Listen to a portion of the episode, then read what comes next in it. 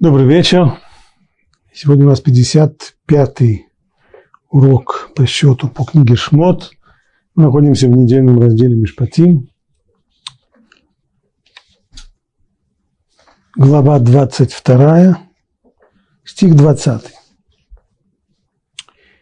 «Не обижай пришельца и не притесняй его, ведь вы были пришельцами в Египте».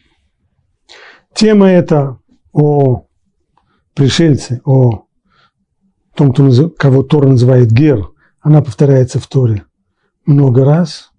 Если не ошибаюсь, если память меня не изменяет, 36 раз в письменной Торе повторяется эта тема о том, как необходимо относиться к Геру, к пришельцу. Здесь она высказана в такой форме. Два запрета, которые мы с большим трудом и приблизительно переводим на русский язык, как «не обижай» и «не притесняй». Попытаемся разобраться, что конкретно имеется в виду, какие именно запреты.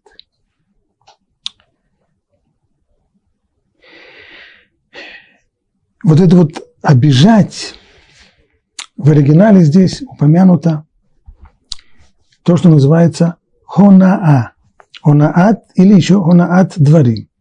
Слово это довольно трудно перевести.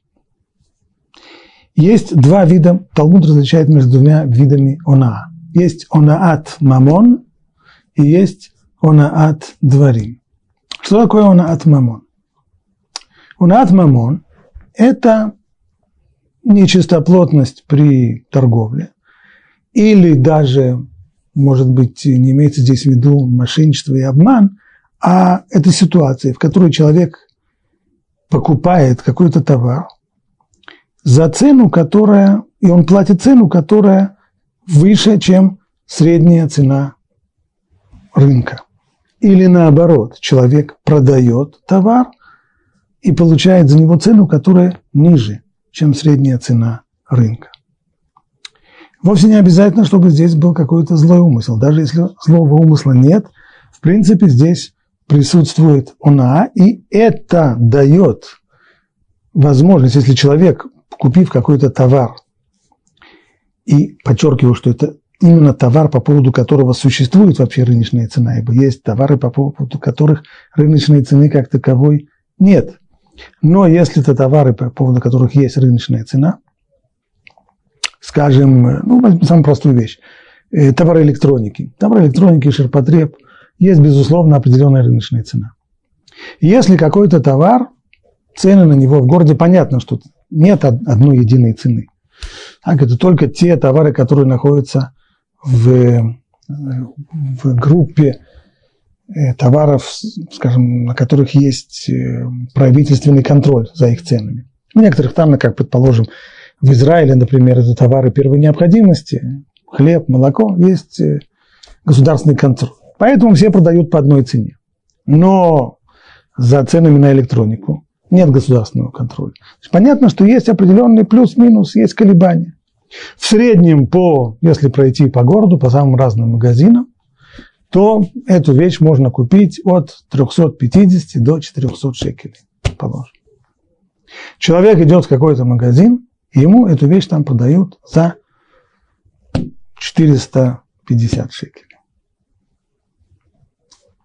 Здесь, выяснив, что на самом деле он заплатил в этом магазине намного больше, чем, в принципе, мог бы заплатить во всех остальных магазинах, он может прийти и пожаловаться торговцу и сказать: смотри, я тебе переплатил. И тогда понятно, что это должна быть моментальная реакция, а не через 2-3 недели, когда человек, в общем-то, показывает, что он смирился с этой ценой. И тогда законы здесь такие. Говорит Талмуд так: если разница в цене, она меньше 1/6, то тогда мы говорим, что делать. Сделка остается в силе, и никто никому ничего не должен возвращать, потому что мы понимаем, что до определенного какого-то уровня люди прощают разницу в цене. Ну, человек скажет: переплатил. Дурак был, надо было сравнить цены. Да, согласна, надо было сравнить цены, в следующий раз будешь сравнивать цены, не страшно. Это разница до 1/6. Если разница в 1/6, то тогда, хотя отменить сделку нельзя, нет возможности, сделка существует, но можно потребовать возвращения разницы в цене, той самой 1/6. И если разница выше 1/6, то, в принципе, та, так сказать, потерпевшая сторона, тот, кто, в нашем случае покупатель, который переплатил, он может потребовать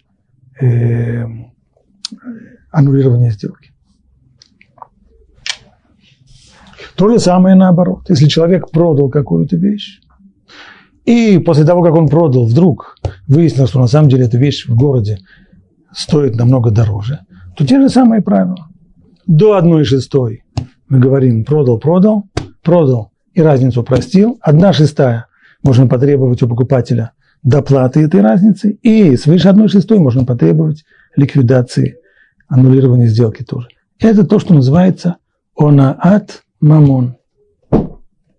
Ну, условно можно это назвать обманом в торговле. То же самое слово онаат, тот же самый корень используется Торой в совершенно другом значении. Это онаат творим, то есть онаа, причиняемая словами. Горе-переводчики так переводят. Это обман на словах. Оказывается, как будто бы есть обман не на словах, а есть обман на словах. Это не обман на словах. Имеется здесь в виду совсем другое. Это доставить человеку огорчение, огорчить человеку своими словами. И Талмуд приводит несколько примеров. В частности, в принципе, этот запрет, он существует по отношению к любому другому человеку. Нельзя никому причинять огорчение словами. В отношении к Геру, это один из примеров, который Талмуд всегда приводит, напомнить Геру о его происхождении, напомнить ему, что ты еще сам совсем недавно свинину ел, у тебя еще, как Талмуд приводит, такое хлесткое выражение, у тебя еще свинина между зубов торчит, а ты собираешься меня здесь учить уму-разуму, как правильно поступать. Слова, которые люди могут сказать в ссоре друг другу. Так вот, тот, кто говорит подобного рода вещь, напоминая Геру о его происхождении или о его недавних поступках, о том, что еще совсем недавно он не соблюдал законов Торы, совсем недавно он был не евреем, тот нарушает этот закон онаат дворим, то есть причиняет огорчение человеку словами. Так, и ты именно так объясняет здесь Раши. Не обижай пришельца. Это запрет на причинение огорчения, приносимое словами. Безусловно, как мы сказали, относится он и к этот запрет, и относится и к другим людям. К Геру у него есть совершенно конкретное применение. Большой вопрос, почему Тора называет два совершенно таких разных запрета одним и тем же словом. Какое вообще отношение имеет обман в торговле к такой хамской фразе, в которой человеку напоминают его прошлого, которого он сам стыдится? Какая здесь связь? Почему называется одним и тем же словом?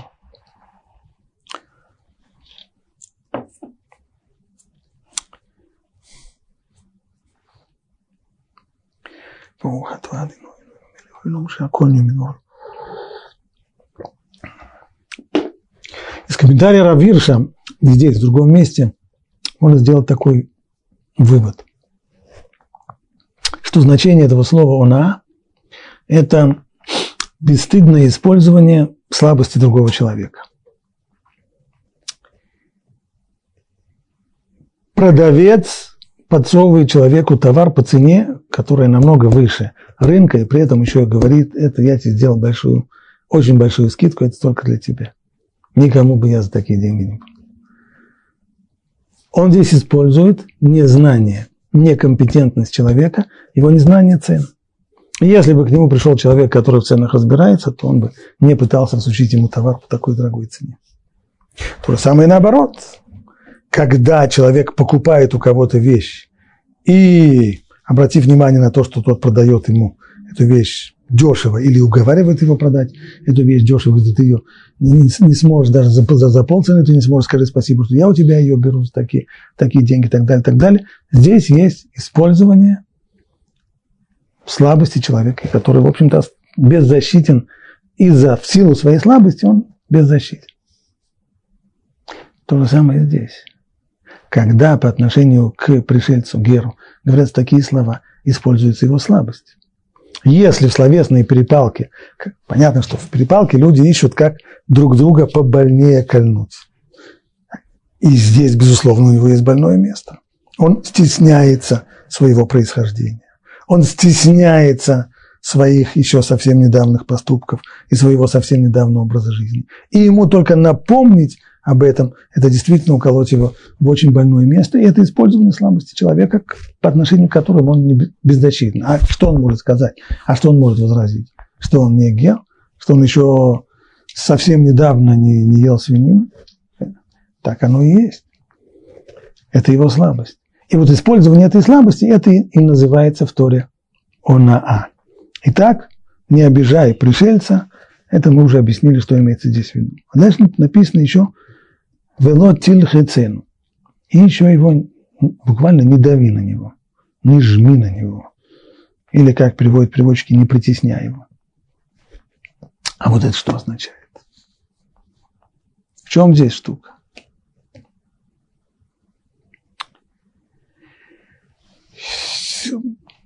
С некоторым трудом мне удалось найти объяснение, если я не ошибаюсь, это в книге Харадим, он пишет следующую вещь, что в тех случаях, когда, скажем, человек должен нам деньги, и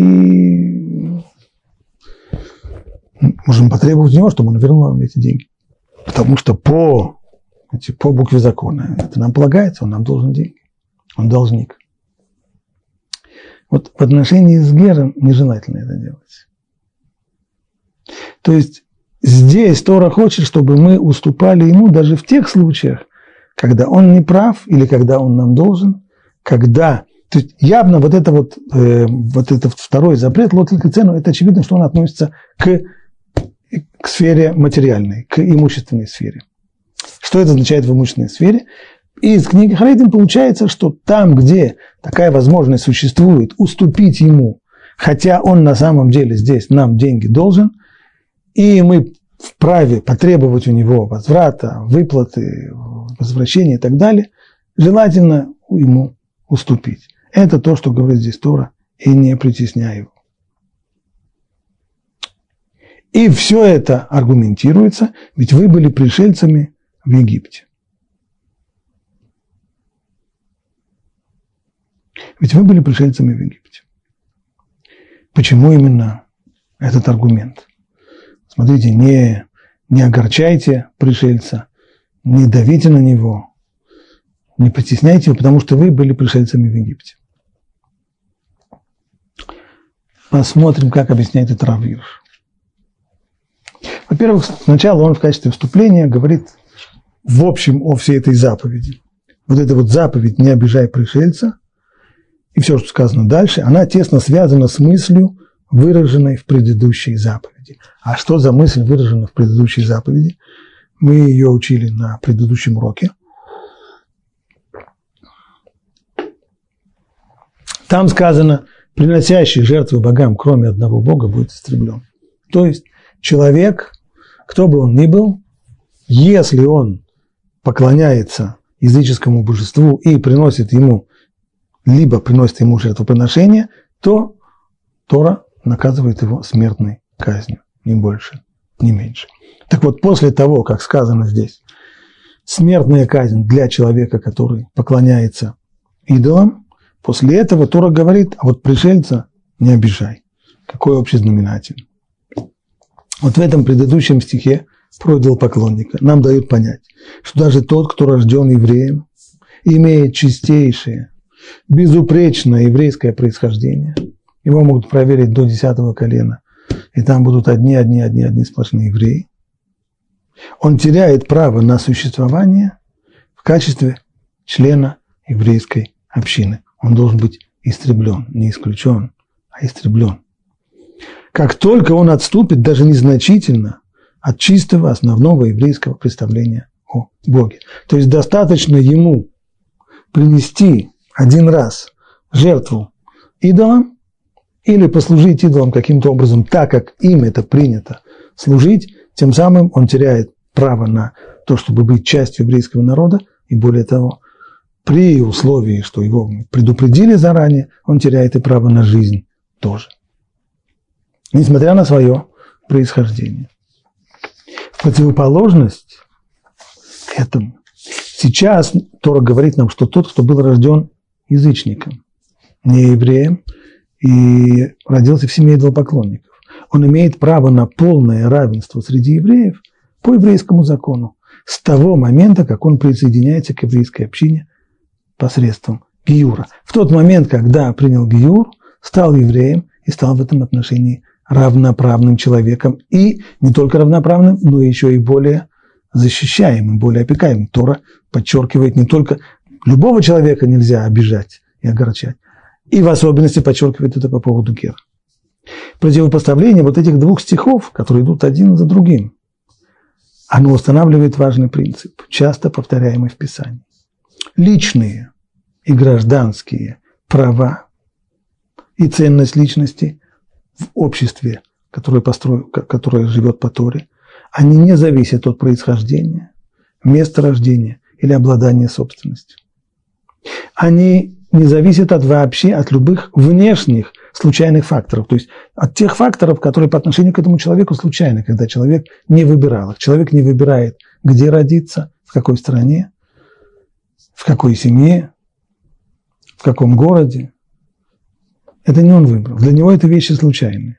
А что он выбирает? Он выбирает свою линию поведения. Так вот, все эти внешние и случайные по отношению к человеку факторы, они не определяют его место в еврейском народе и его права. В скобочках, скажем, есть исключение, безусловно. Это исключение принадлежность к колену Леви и еще более узко к коаним, к священникам. Здесь право быть коэном, право быть левитом, оно врожденное. Его определяет рождение. Человек, который родился у папы коэна, он коэн. Но во всем остальном статус человека внутри еврейского народа определяется не рождением, не происхождением, не обладанием собственностью, они вообще не зависят от любых внешних случайных факторов, которые не имеют отношения к самой личности человека. Вот эти права человека, они определяются лишь моральными и духовными качествами личности. Поэтому еврей самого-самого чистого происхождения и рождения, если он служит идолам, то он теряет право на то, чтобы быть частью еврейского народа. И наоборот, не еврей, язычник, присоединившись к еврейскому народу, он становится полноценным членом еврейского народа. Ну и вот теперь Равирша подходит к вопросу, который мы задали раньше. Почему все это Тора, вот этот вот закон, аргументирует его? Помните, что вы были пришельцами в Египте. Вы не трогайте, не обижайте пришельца, потому что вы были пришельцами в Египте.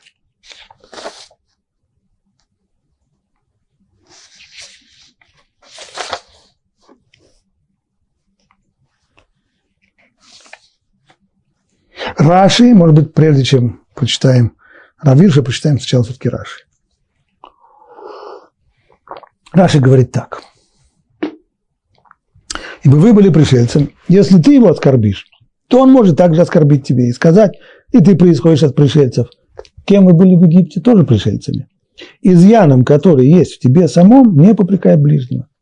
На первый взгляд, то, что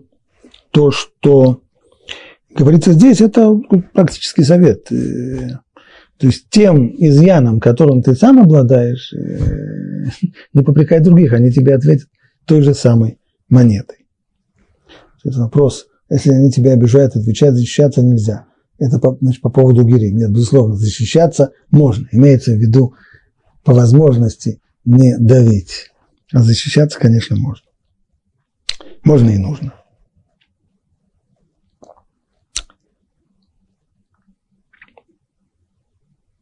Почему Тора напоминает здесь, что вы были пришельцами в Египте? Смотри, вы сами, ты его попрекаешь тем, что он пришелец, да вы сами в Египте были пришельцами, поэтому он тебе может ответить той же самой монетой. Так Раши. А Равирш? Равирш на тот же самый вопрос отвечает иначе.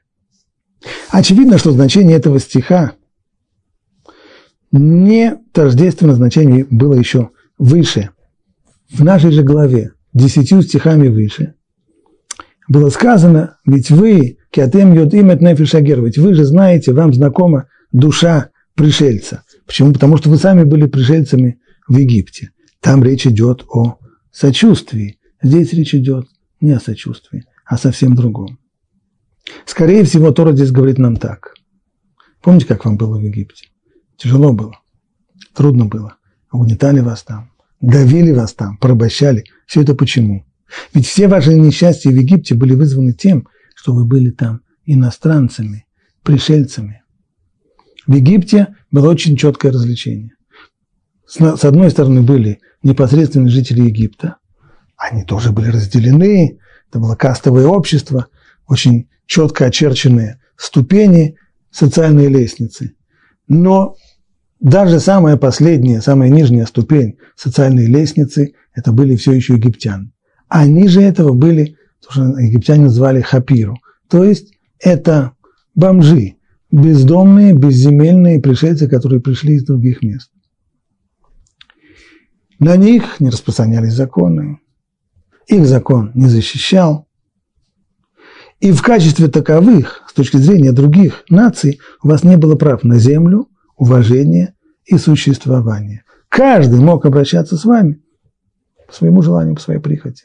Именно то, что вы были в Египте пришельцами, правда, пришельцами сначала очень уважаемыми, пришельцами, которых пригласили в Египет, которые были кум королю и сват министру, они были ни больше, ни меньше, как семья премьер-министра Египта Юсефа, да, но потом это все ушло. И когда началось непосредственно давление, то прежде всего законной основой давления и порабощения в дальнейшем было именно то, что пришедшие, пришлые, не местные. Потому что вы были чужаками, вы оказались в Египте вне закона. Это стало причиной вашего угнетения и порабощения. Поэтому нас предупреждает, именно здесь Тора и говорит, помните об этом. И когда у вас будет собственное государство, сейчас вы просто вчерашние рабы, которые ушли из Египта, идете по Синайской пустыне, надеетесь в дальнейшем получить свое место под солнцем и в своей стране устроить свое собственное государство. Так вот, когда вы будете его строить, вы помните о том, что было с вами в Египте. И не обуславливайте в этом вашем государстве права чужестранцев в вашей среде, чем бы то ни было, помимо его человеческих качеств, которыми наделен каждый человек. Как только вы ограничите это основное человеческое право, вы откроете дверь всем тем мерзостям, тирании и притеснений, которые практиковались в Египте. То есть это предупреждение и напоминание Торы еврейскому народу еще до того, как он приступил к построению своего государства, напоминание ему, что это ваше государство и ваше общество будет измеряться среди всего прочего по одному из важнейших параметров – по отношению к чужаку, по отношению к тому, кто не свой, кто чужой. Если вы, как и египтяне, поставите его права в зависимость от его происхождения, права человека в зависимости от его происхождения, и лишите прав пришельца, того, кто не свой, того, кто пришел к вам, тогда вы в конечном итоге повторите все, что было в Египте, только теперь поменявшись ролями. В Египте вы были жертвой, а здесь вы будете угнетателем. Так писал Рав Гирш. Очень интересный подход к тому же вопросу. Мы находим здесь у Рамбана и вслед за ним Рабейну Бахья.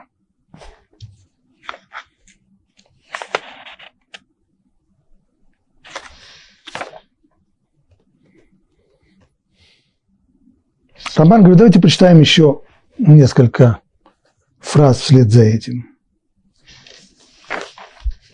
Что там сказано? Не обижай пришельца и не притесняй его, ведь вы были пришельцами в Египте. Ни вдову, ни сироту не притесняйте и не мучайте. Вдову, говорит Рамбан, безусловно, имеется в виду, даже если это вдова богатая, даже если это вдова бывшего хозяина банка. И все равно на нее тоже распространяется этот запрет, потому что с точки зрения денег у нее хватает, она может купить, это да. Но вместе с тем она человек приниженный, именно тем, что она вдова, у нее нет защитника. Ни сироту не притесняйте. Сирота – это всегда, безусловно, символ беззащитного человека. У него нет ни отца, ни матери. Если же ты будешь кого-то из них притеснять, то он, если он воззовет ко мне, я услышу его крик и разгневаюсь, и убью вас мечом, и ваши жены будут вдовами, и ваши дети будут сиротами. Говорит Рамбан, а знаете, почему Тора здесь напоминает нам в самом начале: не обижай пришельца и не притесняй его, ведь вы были пришельцами в Египте? Потому что человек проявляет свою агрессивность прежде всего к тем людям, которые беззащитны. Именно к слабым. По отношению к слабому человеку здесь самые-самые темные стороны человеческой личности, здесь они выступают, здесь они проявляются. В особенности это можно всегда видеть у детей. Когда в класс приходит новый ребенок, да, по отношению к нему дети всегда ведут себя по-свински, агрессивно. Почему? Потому что он новенький, он слабенький, он здесь не знает. И так будет до тех пор, пока он не докажет, что он достаточно сильный. Может сдачи дать или еще каким-нибудь образом. Но вот это вот желание всегда проявить агрессивность по отношению к слабому – это одна из самых-самых темных черт человеческой личности. Говорит Рамбан, а вот здесь Тора хочет нам напомнить. Вы думаете, что эти люди слабые. Кто? Пришелец, гер. У него здесь нет родственников. Он не местный, он не часть этого народа, он новообращенный, не разбирается, не понимает. Слабенький, беззащитный. Вдова осталась без мужа, тоже беззащитная женщина. Сирота, нет родителей у него, тоже беззащитная. Вы думаете, что они на самом деле беззащитные и слабые? Чего подобного? Вы вспомните в Египте. В Египте вы были самыми беззащитными. Вы были вне закона, вы были рабами. Все вас угнетали, все вас порабощали. Каждый мог сделать с вами все, что угодно. Можно было бросить еврейского мальчика в реку, и никто бы не обратил внимания на это. Но только что. Все это было до поры до времени, пока Всевышний не вмешался. Потому что Всевышний, так он управляет миром, и это его один из принципов управления миром, что он встает всегда на сторону слабых. Обратите внимание, не правых и виноватых, а слабых и сильных. На сторону слабых. Поэтому тот, кто на самом деле слабый, самый слабый социально, тот, кто выглядит социально самым слабым, на самом деле он оказывается самым сильным, потому что за ним стоит тот, кто сильнее всех, за ним Всевышний стоит. Так было в Египте, когда египтяне вдруг выяснили, что за этими бесправными рабами, которых они считали своей собственностью и думали, что они могут распоряжаться как хотят, когда вдруг за ними встала такая мощнейшая сила, сам Творец мира, который поставил в результате всю египетскую огромную сверхдержаву, поставил на колени. И это не только по отношению к бесправным рабам в Египте, так будет по отношению ко всем остальным беззащитным людям, которые кажутся нам лишенными защиты. И это то, что Тора говорит здесь. Если же ты будешь кого-то из них притеснять, а он воззовет ко мне, так ведь я же услышу его крик. И тогда я разгневаюсь, и убью вас мечом, и ваши жены будут вдовами, и ваши дети будут сиротами.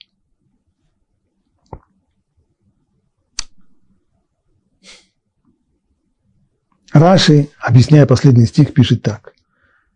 «И убью вас мечом, и ваши жены будут вдовами, и ваши дети сиротами». На первый взгляд, тавтология.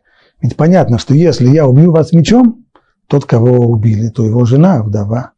Тот, кого убили, его дети – сироты. что же здесь Тора привносит? Говорит Раши так. Здесь есть еще одно дополнительное проклятие.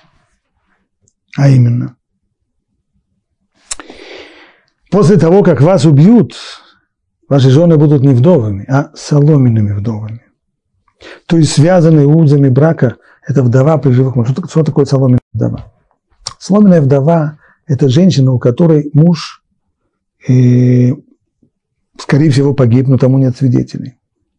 И поскольку нет свидетелей, с одной стороны, она осталась без мужа, а с другой стороны, выйти замуж за другого человека она тоже не имеет права из опасения того, что она еще замужняя женщина, и она запрещена любому другому мужчине. Это невыносимое тяжелое положение, то, что называется соломенная вдова. И мужа не имеет, и выйти за другого замуж не может. А ваши дети, если не будет свидетелей смерти их мужей, им будет запрещено снова выходить замуж. Аналогично и ваши дети сиротами, жены сиротами. Они будут несчастны, будут они несчастными, бедными, еще хуже, чем сироты. Потому что сирота, хотя он лишился своих родителей, хотя бы, по крайней мере, он может получить их наследство. А здесь, поскольку свидетелей смерти родителей не будет, то и наследство получить не может из-за опасения того, что родители еще живы. Вопрос. Сейчас в мире происходит массовая миграция мусульман. Как правильно относиться к этому процессу и располагается ли эта заповедь на них? Здесь речь идет не о приезде мусульман во Францию или в какие-то другие места. Речь идет здесь о гер. У нас есть две разновидности. Здесь Тора говорила по поводу Гер Цедак. Гер Цедак имеется в виду человек, который, будучи рожденным неевреем, принял гиюр и стал евреем, и тем самым стал полноценным евреем, на которого распространяются все абсолютно законы Торы, и он совершенно равноценен и равноправен со всеми рожденными евреями. Это одна разновидность. И есть еще понятие гертушав. Что такое гертушав? Гертушав – это человек, который не сделал гиюр, но он хочет поселиться среди нас. Что значит среди нас? Имеется в виду среди нас, которые живут где-нибудь в Европе, имеется в виду в Эрец Исраэль. Вообще-то, по закону в Эрец Исраэль здесь давать место проживания язычникам нельзя. Именно потому, что эта земля, она не терпит идолослужения. Поэтому, если человек хочет приехать сюда жить язычником, то мы должны ему вежливо, но настойчиво в этом отказать. А что мне сделать, чтобы вы меня приняли, спросит тот человек. Ответ будет такой. Первое. Ты должен принять на себя обязательство, что ты отказываешься от любого вида язычества, многобожья, и не будешь служить никаким иным богам, а уж тем более идолам. Второе, ты должен принять на себя полностью власть еврейского народа над этой страной и быть здесь подчиненным. В тот момент, когда человек принимает на себя эти условия, хотя все остальные другие законы Торы он на себя не принимает, можно ему уже жить в Эрец Исраэль, можно поселить его в Эрец Исраэль. И большой вопрос, который обсуждался лет 30 тому назад, может, чуть меньше, 25-20 лет тому назад, среди авторитетов, распространяется ли этот закон на арабов-мусульман, которые живут сегодня в Эрец Исраэль. С одной стороны, будучи мусульманами, они не служат идолам, они являются полными монотеистами, в этом плане нет, но есть здесь целый ряд других проблем, которые мешают. Понятно, что все это вопрос чисто теоретический, по одной очень важной причине. Дело в том, что все понятие гертушав, оно, безусловно, работает в Алахе, но только все то время, пока, когда существует храм, и при храме еще соблюдаются другие законы в Эрец Исраэль, как Шмита, Йовель и так далее. В наше время, поскольку это не работает, то и институт гертушав как таковой он отсутствует. Поэтому все эти изыскания, которые были много лет назад, они были достаточно теоретическими, а не конкретные в наше время.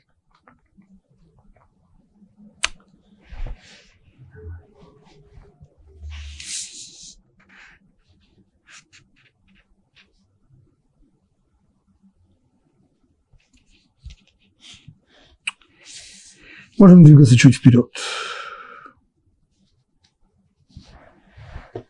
Если ты сужаешь мой народ деньгами, бедняка из твоей среды, то не будь ему притеснителем и не бери с него процент. Если ты сужаешь мой народ деньгами, то есть когда будешь давать людям взаймы, то, пожалуйста, не бери с них процент. Это самое простое значение стиха, которое здесь написано. Наши мудрецы говорят, что хотя начинается это предложение с «если», то есть таким образом всегда выдается вещь, которая от меня зависит, хочу я делать или нет. То есть если будешь есть хлеб, то говори «беркат амазон». А есть обязанность есть хлеб? Нет обязанности, не хочешь есть хлеб. Ешь помидоры с огурцами, не будешь говорить «беркат амазон».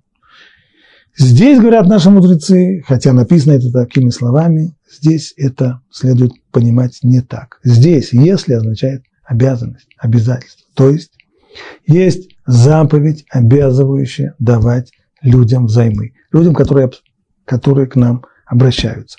Значит ли это, что только именно беднякам и неимущим, как сказано здесь, если ты сужаешь мой народ деньгами бедняка из твоей среды? Нет, потому что бедняк в конечном итоге это понятие относительно. Если человек состоятельный, но он сейчас покупает квартиру, и ему, а квартира – это дорогое предприятие, ему сейчас просто позарез нужны $5000, хотя для другого бедняка $5000 – это вообще это фантастическая сумма, о которой он вообще даже не мечтает, и он бы к нам пришел бы одолжить $500, для него это было бы просто. Вместе с тем, заповедь одалживать относится и к первому случаю. Человек, который нуждается в деньгах, даже будучи состоятельным человеком, если нуждается в деньгах, есть мицва, заповедь одалживать ему деньги. Таким образом, если ты сужаешь мой народ деньгами, имеется здесь в виду, если у тебя мицва, обязанность сужать мой народ деньгами, и тогда, то не будь ему притеснителем. Может быть, еще что значит «не будь ему притеснителем»? Разберем чуть потом, а пока мы должны еще понять, почему сказано, если ты сужаешь мой народ деньгами, бедняка из твоей среды. Скажи просто, если ты сужаешь бедняка, то не бери с него проценты. Говорят наши мудрецы, не случайно здесь сказано «мой народ». Здесь высказан основной принцип, основополагающий принцип очередности в любого вида благодеяния. То есть, если я хочу помочь кому-то, помочь деньгами или помочь реально, сделать для него что-то и так далее, всем-то нет возможности помочь. Я один, а нуждающихся в помощи много. И мне придется выбирать, мне придется искать какие-то критерии, кому помогать сначала, кому потом, а иногда это не вопрос сначала-потом. Если у меня есть ограниченные средства, все, что у меня есть, это у меня есть $1000, и я могу их одолжить только одному человеку. Мне то, что сегодня у меня есть 1000, а завтра будет еще 1000, а послезавтра мне принесут 3000. Все, если у меня $1000, а желающих много, кому тогда? Кому дать, а кому отказать? Вот здесь принцип, который назвали наши мудрецы, аниэй ирха кодмин, то есть бедняки твоего города, они предпочтительны. Стало быть, принцип этот говорит, что право на нашу помощь, предпочтительное право на нашу помощь имеют люди наиболее близкие к нам. То есть в отличие от расхожей морали, которая считает, что нужно помогать прежде всего людям далеким, голодающим в Африке, или еще кому-нибудь. Тора говорит, нет.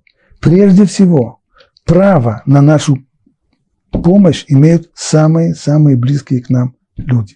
И это сказано здесь вот этими словами. Я зачитываю Раши. Мой народ. То есть, если ты будешь сужать деньгами, это оказание помощи, дать человеку суду, мой народ. То есть, если нуждается в займе человек из моего народа и не еврей, то ты предпочти мой народ. У меня есть $1000, 2 человека просят суду. Один из них еврей, другой не еврей. Я должен выбрать еврея. Почему? Потому что еврей плохой? Нет, не в этом дело. Потому что еврей ко мне ближе. Чем ко мне человек ближе, тем он больше надеется на мою помощь, и тем больше прав у него в действительности на мою помощь. Поэтому я должен прежде всего дать ему. Ну, хорошо было бы, если бы было все так просто, один еврей, другой не еврей, я дам еврею. А если есть 2 еврея? Тогда смотрим. Богатый и бедный, предпочти бедного, так как сказано там дальше. Если будешь сужать мой народ, бедняка из твоей среды, значит, если будешь сужать мой народ, первый вопрос, еврей, не еврей, выбрали еврея. И из евреев кого? В первую бедняка. Бедняки из твоего города, бедняки из другого города. Нужно выбрать, предпочти бедняков из твоего города, тех, которые к тебе поближе. В скобочках поставим. А если это еще и родственники, конечно, тогда родственники еще. То есть право родственников на нашу помощь до аниэй ирха, до бедняков твоего города. То есть сначала родственники и по близости родства родственники. Затем, если уже всех родственников обеспечили, следующие идут просто бедняки. Какие? Соседи. Те, которые живут в твоем городе, даже внутри города, те, которые живут в твоем районе, они к тебе ближе. Обязанность прежде всего помочь им. И понимать весь этот стих, таким образом мы читаем его так. Если ты сужаешь деньгами мой народ, то есть сужай именно в первую очередь мой народ, останется у тебя деньги и на неевреев, будешь сужать им тоже. Дай Бог. Но если у тебя ограниченные средства, то их нужно потратить прежде всего на свой народ. А кому же давать взаймы в первую очередь из моего народа? Бедняку. А какому бедняку? То, что сказано дальше в стихе. Из твоей среды, то есть тем, кто к тебе поближе, родственники, соседи.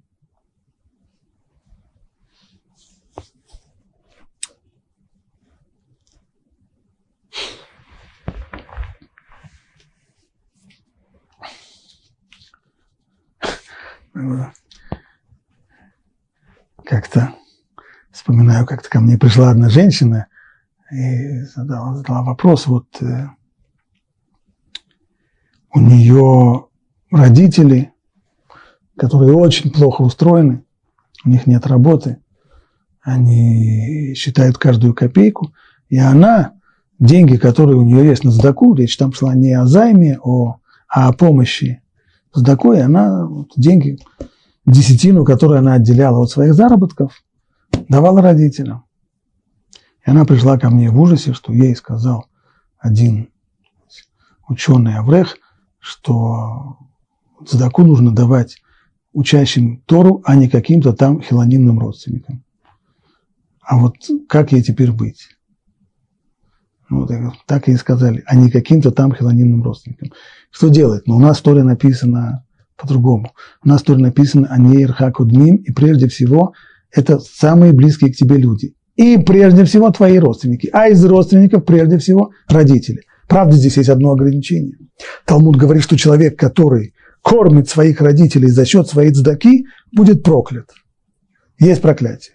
Но это проклятие сказано тому, кто имеет возможность кормить родителей за свой счет, а делает это за счет цдаки. То есть это человек, который зарабатывает на жизнь столько, что ему хватает, и еще и остается.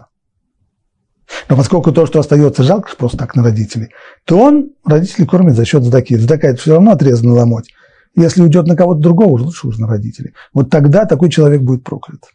Но если человек сам зарабатывает очень скромно, и ему с трудом хватает только на свои нужды, и на родителей не остается, в таком случае у него есть полное разрешение тратить деньги за такие на содержание родителей, и более того, как только есть разрешение, есть право, то тогда родители оказываются первыми по очереди, и прежде всего обязанность помочь им. Сначала им, затем своим детям, братьям, сестрам и так далее. Вопрос, разве израильские банки дают деньги в долг без процентов, вопрос риторический. Хорошо, что вы пишете, что он риторический, действительно он супер риторический, потому что израильские банки, они живут по законам Торы, и мы о них говорить не будем. Когда банки будут жить по законам Торы, вот тогда уже будет совсем другая жизнь. Помимо того, что здесь есть запрет брать процент, давать деньги под процент, здесь есть еще одно. Не будь ему притеснителем. А это что означает не быть ему притеснителем? Раши объясняет так.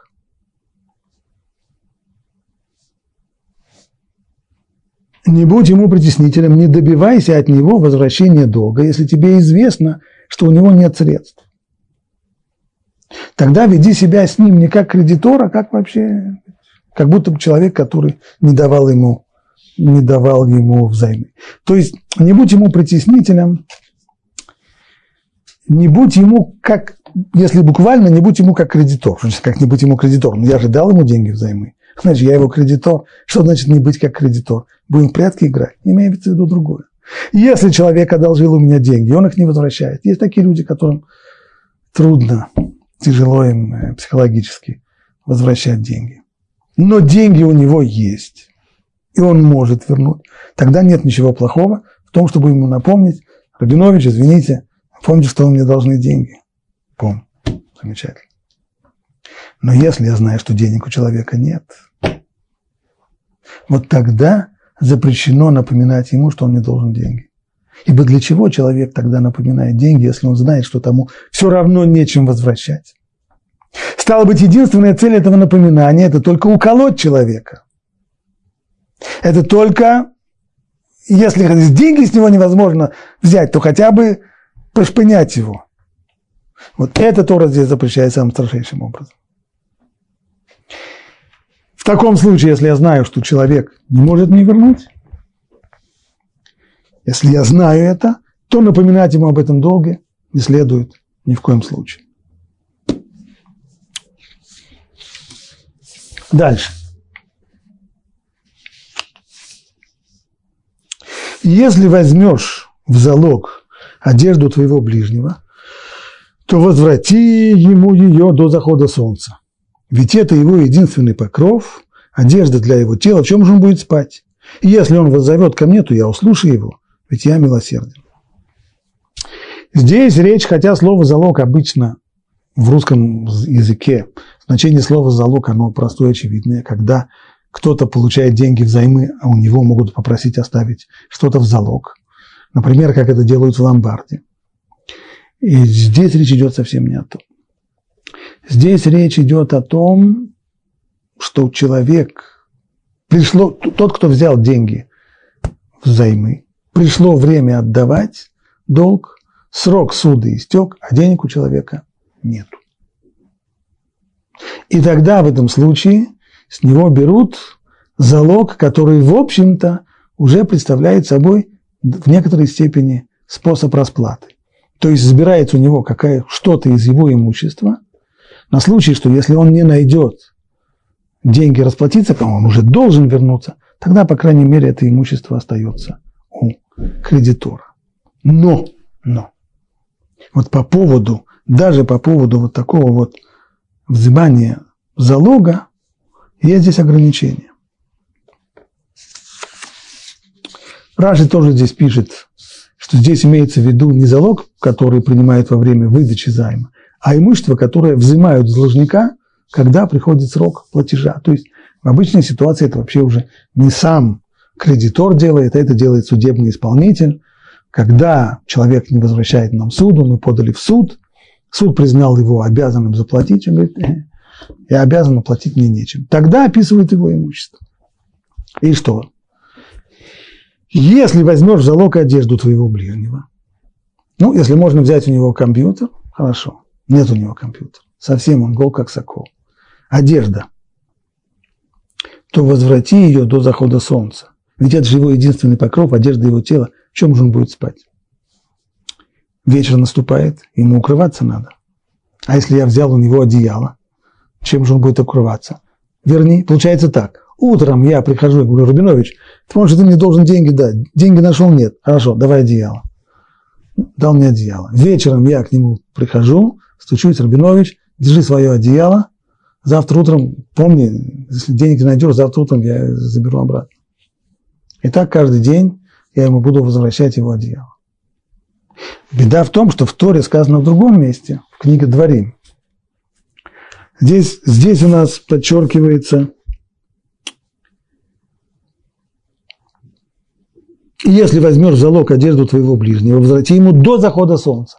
То, чтобы не было так, еще до захода солнца я уже должен быть у него и вернуть ему его одежду. Но в книге Дворим сказано наоборот.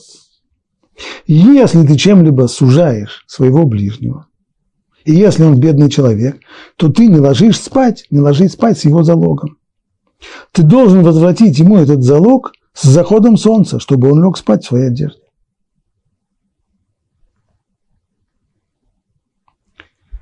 Так как же? До захода солнца или после захода солнца?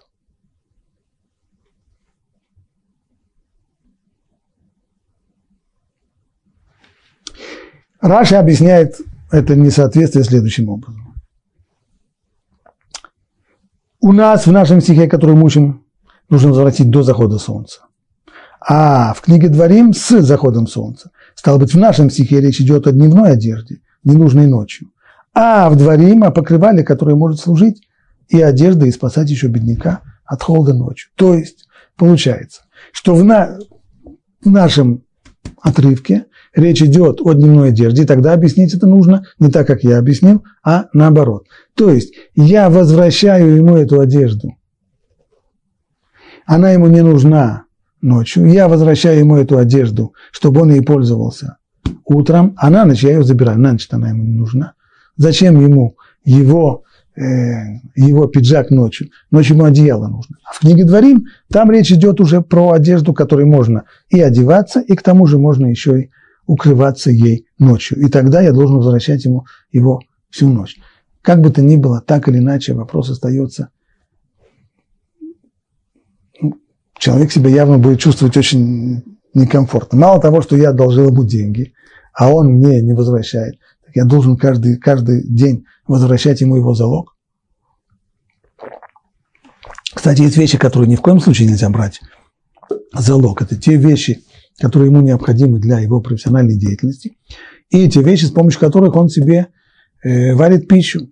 Кастрюлю у него нельзя отобрать, а чайник у него нельзя отобрать. Как же он себе кофе сделает? Ну, одеяло могу отобрать днем. Оно ему не нужно ночью.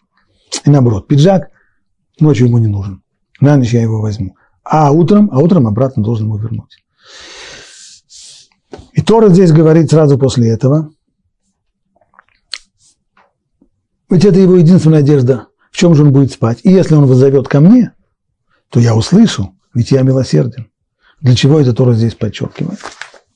Это милосердие. Говорит Раши. Говорит нам Всевышний так. Ведь если тебе кажется вот это вот многократное возвращение, кажется тебе слишком трудоемким, и если тебе кажется, что заповедь предъявляет к тебе слишком высокие требования, то ты вспомни одну вещь. Насколько же ты в долгу передо мной? Сколько ты заповедей нарушаешь каждый день? С утра много. Значит, твоя задолженность, твои должки очень серьезные. Вечером ты ложишься спать. Что происходит с душой? Душа человека во время сна, знаем, отделяется от тела.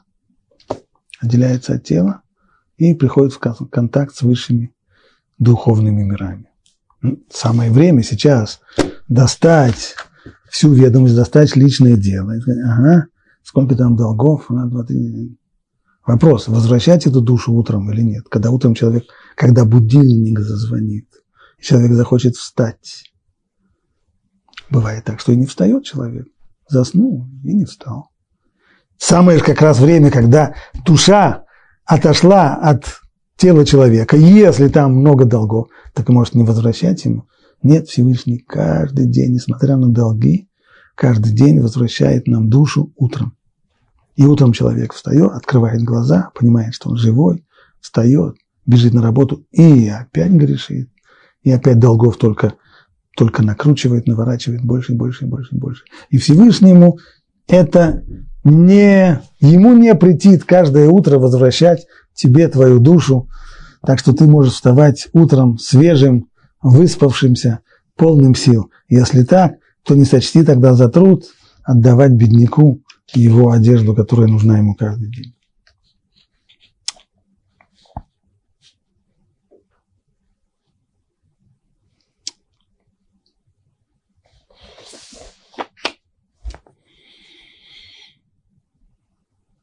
Двадцать седьмой стих. «Судью не проклинай, и главу твоего народа не кляни. С первыми плодами твоего урожая, из доли его, посвящаемой мне, не запаздывай». Что касается первых плодов урожая, бекурим, их нужно вовремя привести в храм. «Отдай мне первенца из твоих сыновей». Это необходимость выкупа первенца. «Так же делай и с твоим быком, и с ягненком, первенец скота. 7 дней пусть он будет при своей матери, а на 8-й день отдай его мне. И святыми людьми будьте для меня, мясо растерзанного зверем в поле не ешьте, бросьте его псу». Это трейфа. Трейфа буквально растерзанное зверем, то есть если есть животное, которое растерзало зверь, то его мясо есть нельзя. А что нужно сделать? Бросить его псу. Ну, а если я не хочу бросить его псу? Оно не кошерное, еврею его дать нельзя. А не еврею могу его дать? Да, конечно, могу. А почему Тора тогда сказала бросить его псу, а не сказала то, что можно его просто дать не еврею? Говорит Раши, это для того, чтобы подчеркнуть, что Всевышний всегда, как пишет Раши, никогда не забывает вознаградить никакое из своих творений. Что сказано по поводу собак во время исхода из Египта? Улыхольбный Израиль, Луихрадскелев Душино, а у всего народа Израиля даже собака нигде не залаяла, когда была смерть первенцев, и в награду за это верное поведение Всевышний детям написал: трефа, отдавайте животным. Отдавайте не просто животным, а именно собаке, для того, чтобы напомнить, что у нас есть признательность по отношению к собакам, которые тогда молчали, и ни одна собака в еврейском доме даже не залаяла всю эту ночь.